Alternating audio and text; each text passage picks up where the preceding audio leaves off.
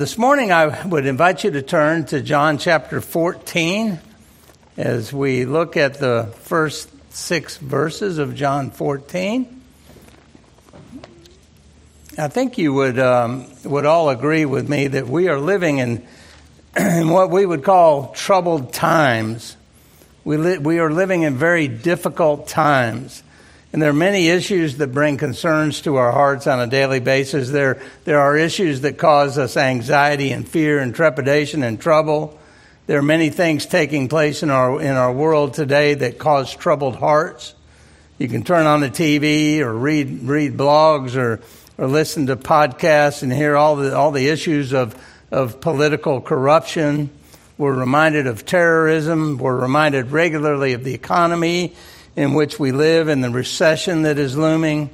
There's the moral decline that we see all around us, the declining moral values in our culture and our society. We, we hear of wars and earthquakes, and because of this, there are many people whose hearts are troubled. There are many people whose hearts are weighed down and they're, they're heavy. And I know that is the case for some of you here this morning. Your hearts are heavy, your hearts are troubled. And you've come this morning with a load of cares and weight upon your shoulders. And even though it looks good on the outside, you know that there's a weight in your heart. Some of you are out of work, or, or perhaps your hours have been cut. Some of you have lost someone very close and dear to you. For some of you here this morning, there's difficulties in your marriage. Your, your marriage is on rocky ground. For some of you here this morning, perhaps you have a difficult situation in parenting your children. Perhaps you have a prodigal child. Maybe for some of you here this morning, you're, you're battling some health issues that maybe only you know about. All of these things combined, all of these issues combined have the effect upon us of causing us to become uneasy, causing us to be intense and weighed down and troubled. But you know what? This is part of life. This is part of the Christian life. There are troubles, there are difficulties, there is suffering that comes with this life. And it shouldn't surprise us that the Bible tells us over and over again that this is part of the Christian life. Job 5, verse 7 says, Man is born for trouble as sparks fly upward. If you've been at a campfire or a bonfire, you've, you've seen those sparks just floating up he says that it's, that's what life is like. Just as the sparks head up, so too is life filled with troubles. In Acts 14 22, we read, Through many tribulations we must enter the kingdom of God. It is through tribulations, it is through trials, it is through suffering by which we enter the kingdom of God. You know what? It's not an easy road. There are tribulations. 2 Timothy 3 12 says, Indeed, all who desire to live a godly life in Christ Jesus, ready, will be persecuted. That is a guarantee. That's not an if you will be persecuted. That is when will you be persecuted. There are trials and sufferings and persecutions that will come your way as a believer. The question is, how do we keep those things from causing us to be so troubled that it renders us ineffective for the cause of Christ? How do we keep our perspective in the midst of those troubles? How do we keep from getting stressed out? That's an important question because listen very carefully. Stress is sinful. Stress is a sinful and unbiblical response to the pressures of life. You understand that there are pressures in life. You understand that God is giving us trials. God is giving us difficulties, and that's part of following Him and being a believer and living in a sin cursed world. That's all part of it. There are pressures in life, but stress is the unbiblical response to those pressures. Those pressures didn't cause us to be stressed out. Sin causes us to be stressed out to those pressures of life. So, how do we deal with these? Right? That's the million dollar question. How do we keep from getting stressed out? How do we keep from caving under the pressures of life? What is the cure for a troubled soul? What is the cure for a troubled heart? It is that question that we seek to answer this morning as we look, look at John 14. We're going to find comfort for the troubled soul, comfort for the troubled heart. First, I want to give you the context of what's going on here, though. Jesus has gathered with his disciples in the upper room. It, it's a mere 12 or 15 hours before the cross, before his death, and he's huddled together with them, with his disciples in the upper room in Jerusalem, and he's giving them his final words. He has washed their feet and showing them love and giving them an example for them to follow. He's identified Judas as the betrayer and he's already been dismissed and he leaves. He's predicted Peter's denial and he's told him that he himself must be going away. And all of this has left the disciples troubled. All of this has left them severely distressed and worried, confused, bewildered, and perplexed. Their hearts are broken. They're full of sorrow. And Jesus, being the loving shepherd, the gracious shepherd, comes to minister to these disciples in their moment of trouble, in their moment of sorrow. He tends to their troubled hearts. Many have called John 14 the comfort chapter because in it we see God's comfort, comfort for his people. Jesus is the comforter and he himself sends the comforter, the Holy Spirit. If you're here this morning and you feel like you've, you've run out of comfort, comfort, if you feel like you've exhausted all of those avenues by which you can find some rest, and you feel like you've tried and you've tried and you've tried and you've done this and you've done that, and it seems like you've just exhausted all of your options for comfort, I've got really good news for you. Jesus is the great comforter and the text that we're going to look at here this morning is going to give you and I tremendous comfort for our troubled souls. So read along with me as we read John 14, 1 through 6. John 14, 1. Jesus says, Let not your hearts be troubled. Believe in God, believe also in me.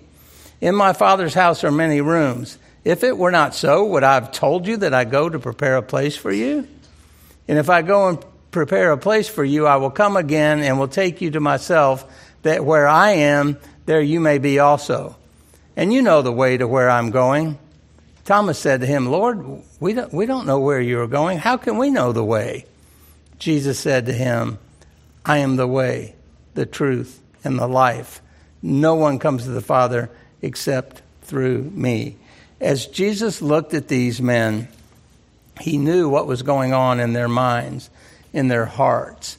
You know, I can be standing up here and, and be thinking something about some of y'all in here, and you'd never know it, right? Because you can't read my mind.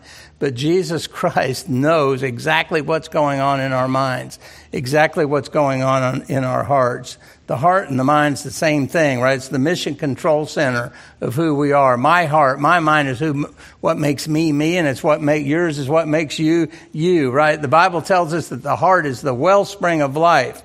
Proverbs 4:23 says, "Keep your heart with all vigilance, for from it flow the springs of life." Well, Jesus knew how disturbed and how upset they were, and he knew what was causing it. He knew the remedy for it as well. Twice in John 14, he says the same thing. In verse 1, first off, let not your hearts be troubled. Believe in God, believe also in me. And then look at verse 27. Peace I leave with you, my peace I give to you. Not as the world gives do I give to you. Let not your hearts be troubled, neither let them be afraid the, the disciples, they had reason to be troubled. I, I want you to put yourself in their shoes this morning. I want you to kind of put yourself in their environment, if you will, in the situation that's been going on in their lives in their little circle for three years.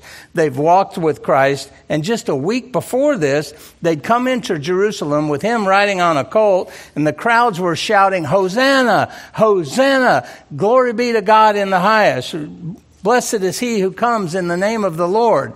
They were shouting praise to Christ. The crowds were going wild and they, they were with him. And so they thought in this sense, in, in this sense of euphoria that they were experiencing that the kingdom had come. It's here, right? It's here. The Messiah's come. The crowds recognize it. Look how they're responding. Everybody knows it's, it's him. They thought their moment had arrived. The kingdom of God would be now be ushered in. And yet now, everything seems to be unraveling. Their world seems to be falling apart around them. Can you relate? Can you relate to that? He's talking, the Messiah is talking about dying. A dying Messiah, that doesn't register. That does not make sense. I thought the kingdom was going to be ushered in. They, they couldn't fathom this. They couldn't fathom losing their beloved teacher. This thought was almost unbearable for them.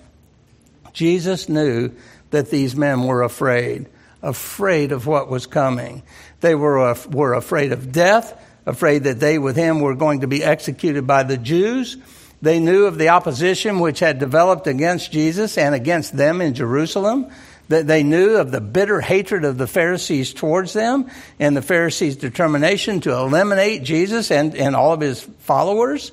They, they knew they were in danger, and so their hearts were deeply troubled as they gathered here with him.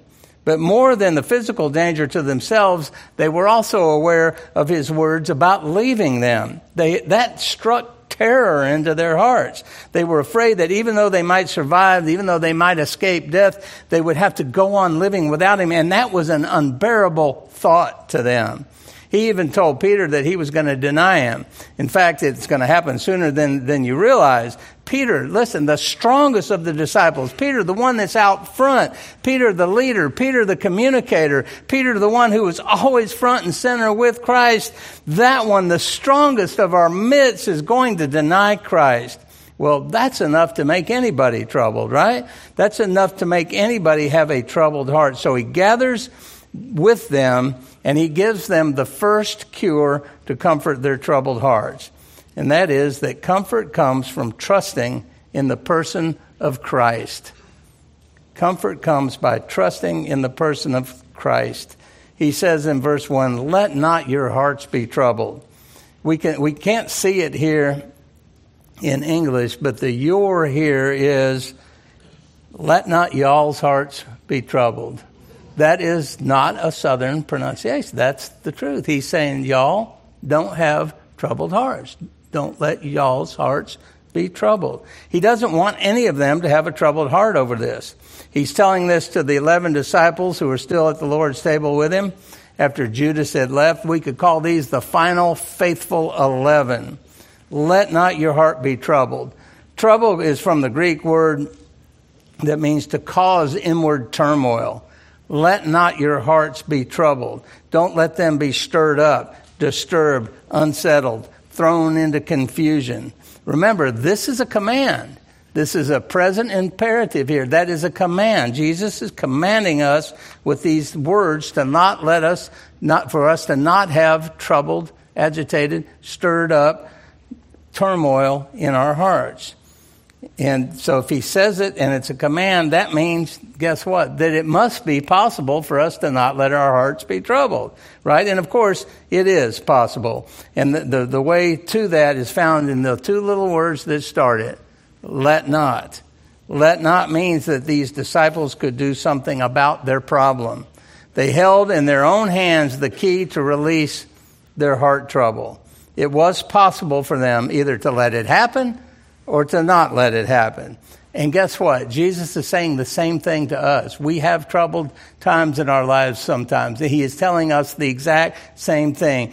Troubled hearts, fear, fearful hearts, disturbed, agitated hearts because of what's going on in your life. There is a way out of that difficulty. There is a way out of that distress and fear concerning both death and life. And, and our Lord goes on to give the answer to them. They held in their own hands the key to their release from heart trouble. The remedy for heart trouble is contained in the two phrases which follow. Look at them. Believe in God, believe also in me. Let not your hearts be troubled. How? Believe in God. God, who, by the way, is still in control, who knows what he's doing, who is capable of exercising infinite wisdom, infinite power, and infinite love, and believe also in me. That, y'all, is the secret, right? What we see here is that Jesus is affirming his deity, placing himself on par with the Father in an, as an appropriate object of our faith, of our trust. In calling them to hope in God, to believe in God, Jesus was calling his disciples to put their hope, their belief, their trust in Him. We need to remember, except for some lapses into idolatry, Israel had a heritage of faith and trust in God, right? Genesis 15, 6. Abraham believed the Lord, and what did God do? He counted it to him as righteousness. And remember, Moses is charged to the nation in Deuteronomy chapter 6 and verse 4. Hear, O Israel, the Lord our God, the Lord is one in David in Psalm 25. To you, O Lord, I lift up my soul. O my God, in you I trust. In Psalm 31, he said, But I trust in you, O Lord. I say, You are my God. In a psalm especially appropriate for the disciple situation, Psalm 56 3, When I am afraid, I will put my trust in you. And there are literally dozens of other texts to show us that, that all those who know God will put their trust in him. Jesus was not calling his disciples to believe in him for salvation. They'd already done that. They're saved at this point. The present tense form of the verb believe here that he uses refers instead to an ongoing trust in him. Though they, they had genuinely believed in Jesus in the past, their faith was beginning to waver. They were beginning to doubt. But Jesus didn't need to be visibly present for the disciples to receive comfort and strength from him. Though he would no longer be visibly present with them, the disciples, that he wouldn't no longer be with them in person, his promise, I will never leave you, I will never forsake you, will still hold true. And it holds true for you and I today as well. And of course, we know that later in this chapter, Jesus promised in verses 16 through 18 this And I will ask the Father, and he will give you another helper to be with you forever. Even the Spirit of truth, whom the world cannot receive because it neither sees him nor knows him. You know him, for he dwells with you and will be in you. I will not leave you as orphans. I will come to you. And then in chapter 15 and verse 26, he said, But when the Helper comes, whom I will send to you from the Father, the Spirit of truth, who proceeds from the Father, he will bear witness about me.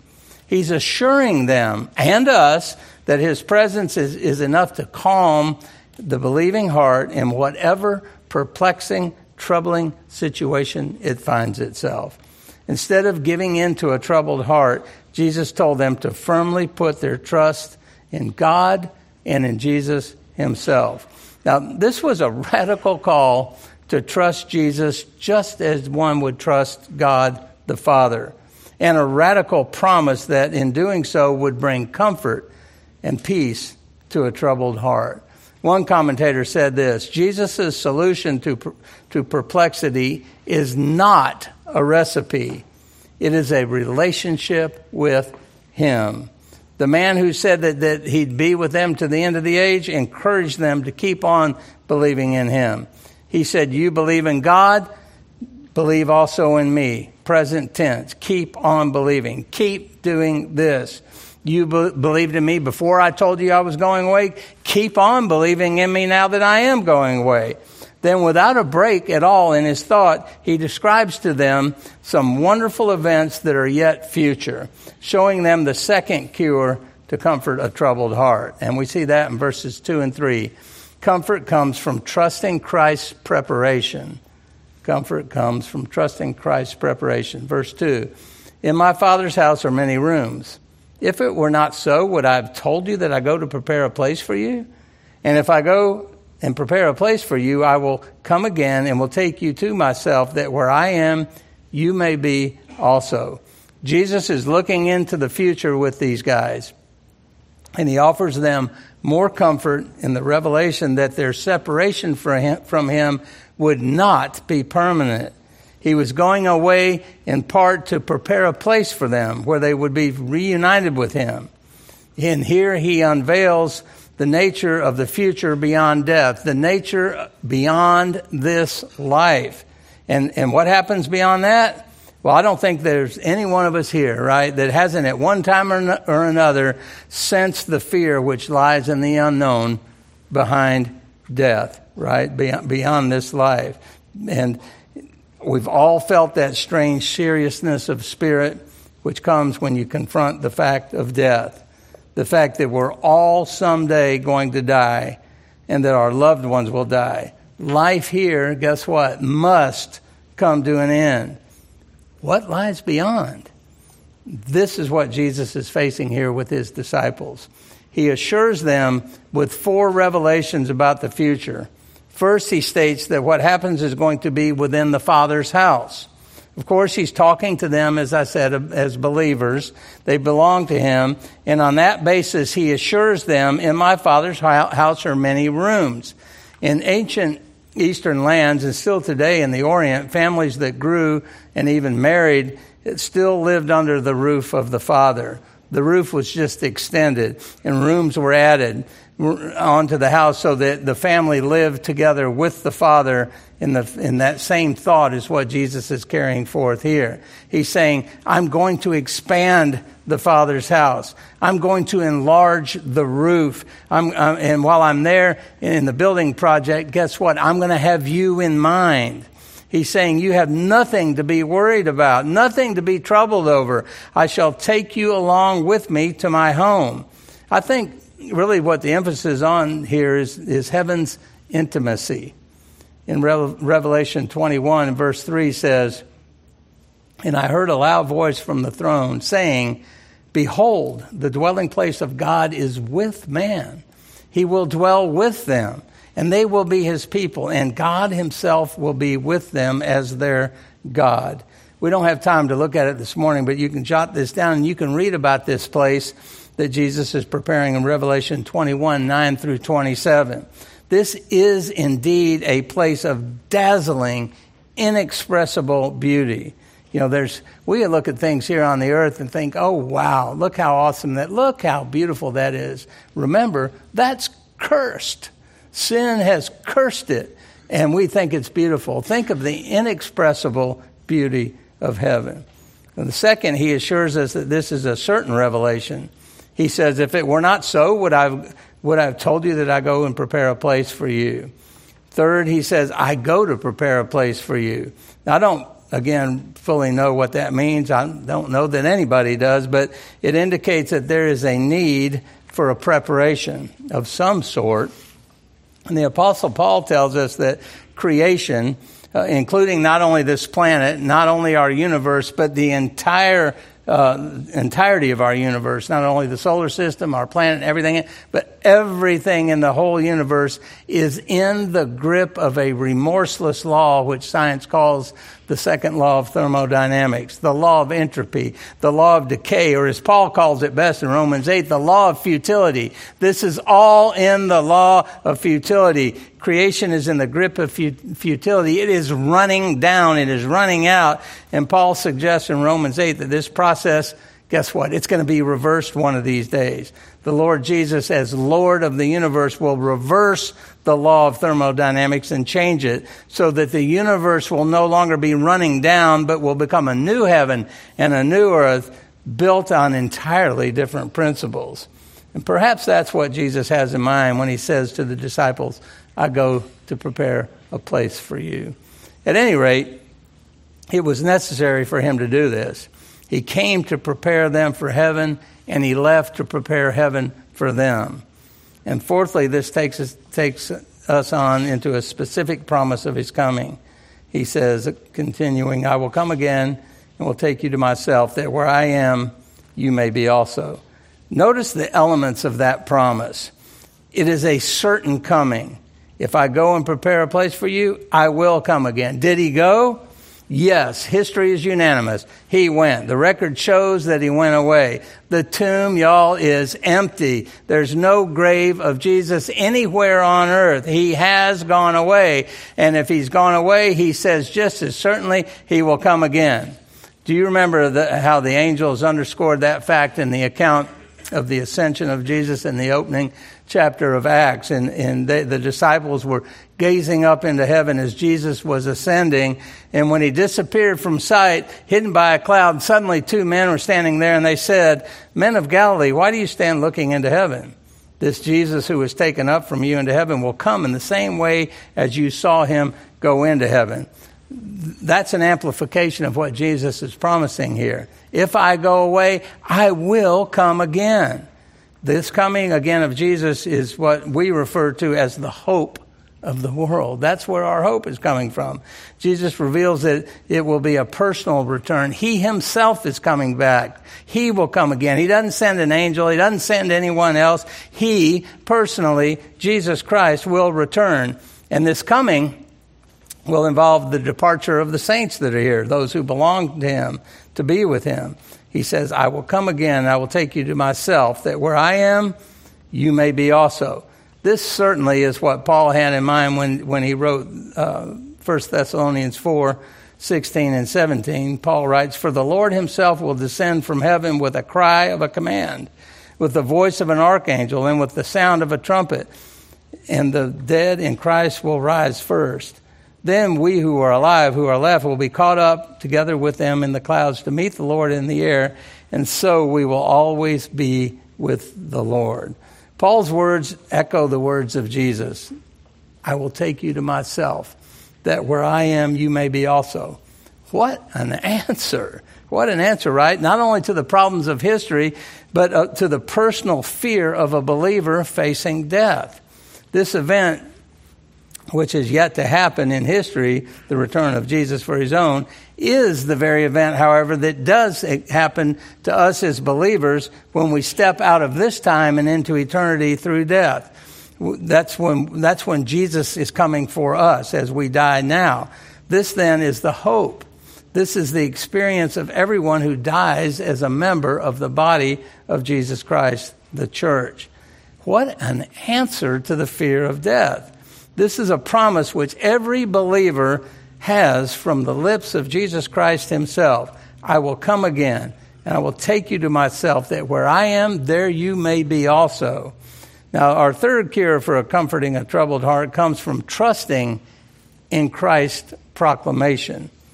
Look at verses 4 through 6. And Jesus said, and you know the way where I'm going. And you know what? That's about as long as Thomas could sit on his hands. And he stopped him in mid sentence at that point in verse 5, said, Lord, we do not know where you are going. How can we know the way? You know, that tells me an awful lot about the relationship that Jesus had with his disciples, with his men. It wasn't an intimidating relationship. It wasn't an inaccessible relationship. It was a very close personal relationship. One that so close that they were able to stop him in mid sentence. They were able even to challenge what he said. It's an honest statement, right? Lord, you may think we know where you're going and you may think we know the way, but neither is true. Can you remember a time in your life, perhaps, when you've, you've had a troubled heart and you couldn't remember even the basic facts about life? I've had accidents, as I'm sure many of you had, and in the panic or in the shock of the, of the moment, kind of lost my senses. You know what I mean? Not really thinking logically and clearly about what I knew would be the right thing to say or do in another moment of time, I might have been clear headed, and been able to go, to, to go right through it very logically, but because of the panic of the moment, I kind of get miswired in those situations. And I forget a lot of the basic things of life that that seems to be what has happened to Thomas here. I say that not in a defense of him, but because it's true of human nature. And Jesus, of course, knows that. That's why Jesus never rebukes Thomas here he realizes that, realizes that Thomas, in the panic of thought that my Lord is going away, he's going to leave, he's going to die, uh, in the panic of all of that, we're not going to see him again, is what he's thinking. In, in the swirl of all of that, Thomas lost his logic for a moment. And he says, We don't know where you're going. How can you expect us to know the way? And very graciously, Jesus gives him the statement that becomes one of his greatest titles. Perhaps the most comprehensive of all of the titles Jesus has ever given for himself. He looks at Thomas and he says, I am the way. I am the truth. I am the life. No one comes to the Father except through me. You know, in the Gospel of John, Jesus makes seven statements beginning with the words, I am. Each of these I am proclamations furthers our understanding of his ministry in the world. They also link him to the Old Testament revelation of God. In the Old Testament, God revealed himself to Moses in Exodus 3:14 when he said, "I am who I am." Say to the people of Israel, "I am has sent me to you." And because of that, in Judaism, I am is unquestionably understood as a name for God. Whenever Jesus made an I am statement in which he claimed attributes of deity, he was identifying himself as God.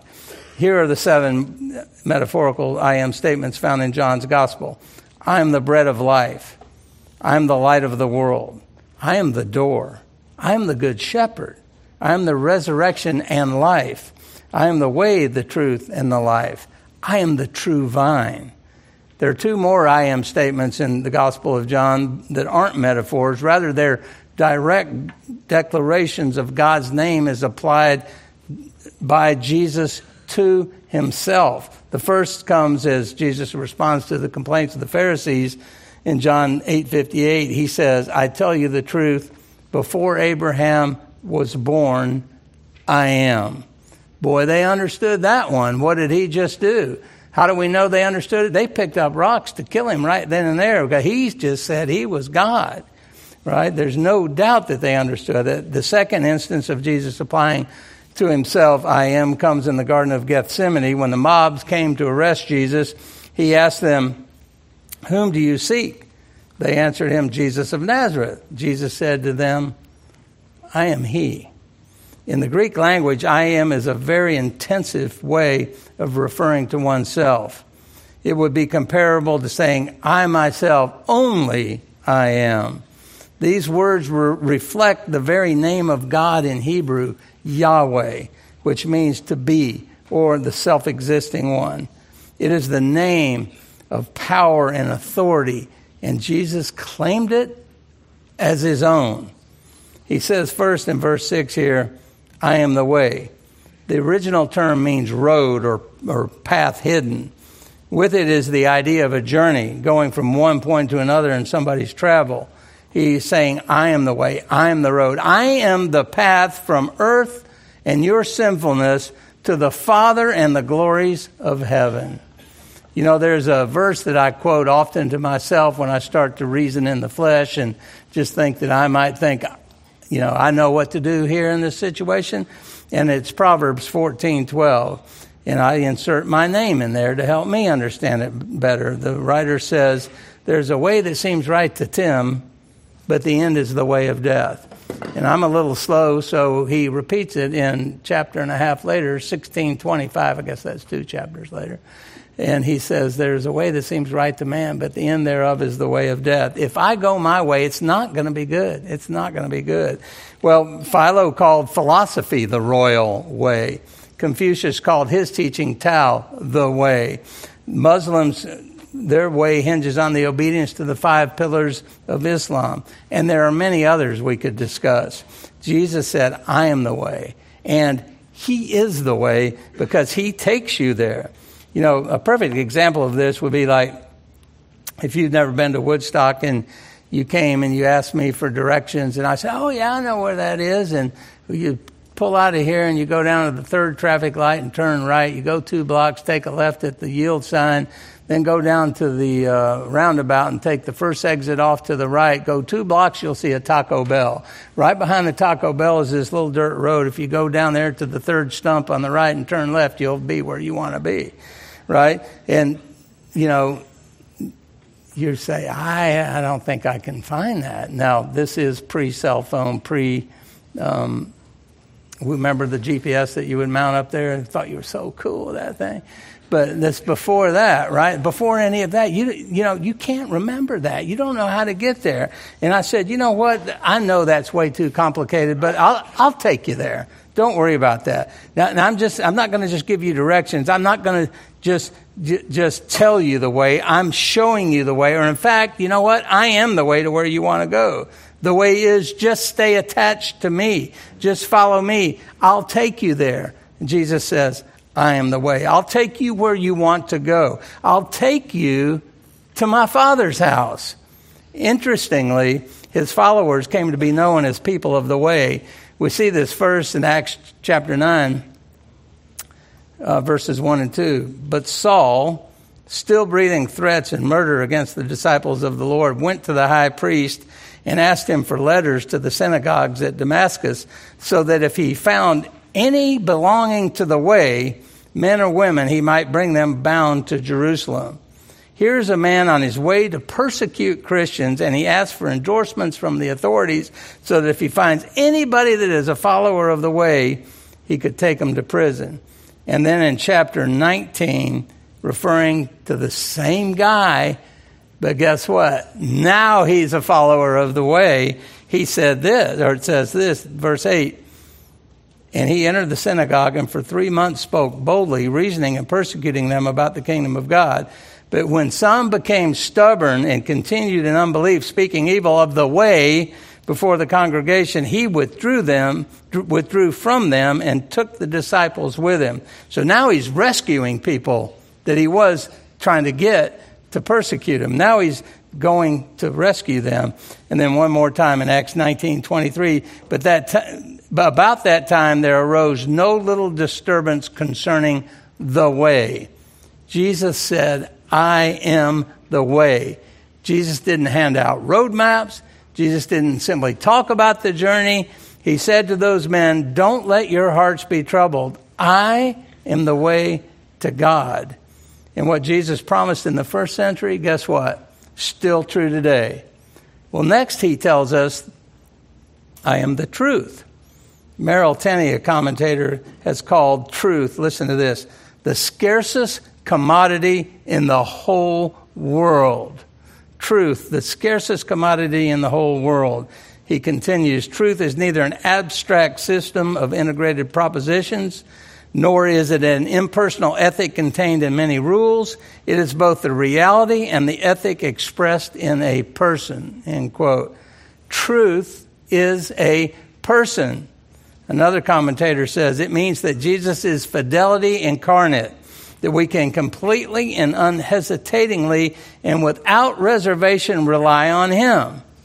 You know, I don't know of a search that has lasted longer through time and produced more absurd, incorrect answers than a search for the truth. Jesus says, I am the truth. Fidelity incarnate. I am the end of your search. You know, you can, here's a scary thought. You can be so close to the truth and not have it in your grasp. And a, a classic example of that we see in John 18 during Jesus' trial. In verse 37, we read, then Pilate said to him, So you are a king? Jesus answered, You say that I am a king. For this purpose I was born, and for this purpose I have come into the world, to bear witness of the truth. Everyone who is of the truth listens to my voice. Well, you talk about dropping the bait. There it is, right there, the bait. Right? Then he says, then the scripture says in verse 38, Pilate said to him, What is truth? He drops the bait, and that's how Pilate responds. Here is an educated Roman anti Semitic to the core who throws his hands in the air in the middle of a trial, walks across the courtroom, and says, What is truth? You know, education, even though we celebrated a bunch of it here, uh, isn't the secret to finding truth, right? As good as education may be and as necessary as it may be to find fulfillment in our lives, only faith in the Lord Jesus Christ is the way, is the truth. Jesus is saying, the search, Pilate, it ends with me. Jesus is the one at the same time, the incarnation of fidelity. He is the revelation of reality. He is the pattern of goodness and perfection. And we can stop. We can stop. We can rest. We can stop searching when we come to Him. We have found the truth. Well, he follows that up. I am the way and the truth and the life. I am the life. Jesus is the life. The word life here is Zoe, which refers to the, to the principle of life, that which is eternal as opposed to animal life. Jesus is the life because this life is in him. He is the source and the giver of this life to those who believe in him. Jesus has the light of this life, the words of this life, and came that we, you and I, may have this life in abundance. Life is the dynamic that makes this attainment possible. Life is the principle of spiritual vitality. It originates with God, it flows through Christ, and it lifts us out of our sin and places us on a plane of relationship. It is divine vitality. Listen, Christianity is not. It is not a philosophy, right? It's not a system of philosophy. Christianity is not a ritual of rules and regulations. Christianity is not a code of laws and ethics and demands. Christianity is the impartation of life. It is Jesus who originates this life, giving it to one like us who don't have a life, so that new life can begin in us when he imparts that. And that never dies. It never dies. Jesus is the way, the truth, and the life, the source of that dynamic. You want to have life, you want to have dynamic, you want to have a reason to go on. He says, I am able to impart that to you. Look how he concludes, concludes this statement. I am the way, the truth, and the life. No one, you can put your name right there, no one comes to the Father but through me. Now, we as Christians who believe that Christ is the only way to God are often criticized, right? This happened to me a week and a half ago in downtown Atlanta. I was with some guys from our church here doing some street evangelism, came up to a guy and was sharing the gospel with him, and he said, Wait, you mean Jesus is God? And I was like, Yeah. And he got this weird look on his face, and he said, well, That is arrogant to think that American Jesus is the only way. What about all these other countries where they never hear of Jesus or they might believe in these other things that we've mentioned, right?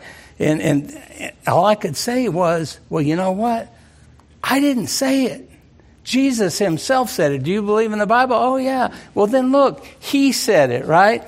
In order to have eternal life, we must be in relationship with Christ. And we got to remember, he's the one that narrowed this down, not us, right?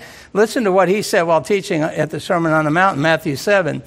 Enter into the narrow gate. For broad is the way that leads to destruction, and many enter therein. But narrow is the gate, and difficult is the way that leads to life and there are few who find it. What else could John 14, 6 mean other than He is the way, He is the truth, He is the life. No one comes to the Father but by me. If it doesn't mean that, what else do we have as a mandate to take the message of the Savior to a lost and dying world? If the message isn't true that we're talking about, we don't have another one and we may as well go on and do something else. You know, I don't care how morally good or how upright or how pure of a motive someone may have, without the knowledge, the saving knowledge of Jesus Christ in that life, that person will not, will not go to heaven. Jesus said, No one comes to the Father but through me. He said it. He is the way. He is the truth. He is the life. You know, there are three things that this does for me with my troubled heart when I read in the context of where this name appears, this I am name. I see, first of all, that this relieves my fear, my fear of getting lost because He is the way.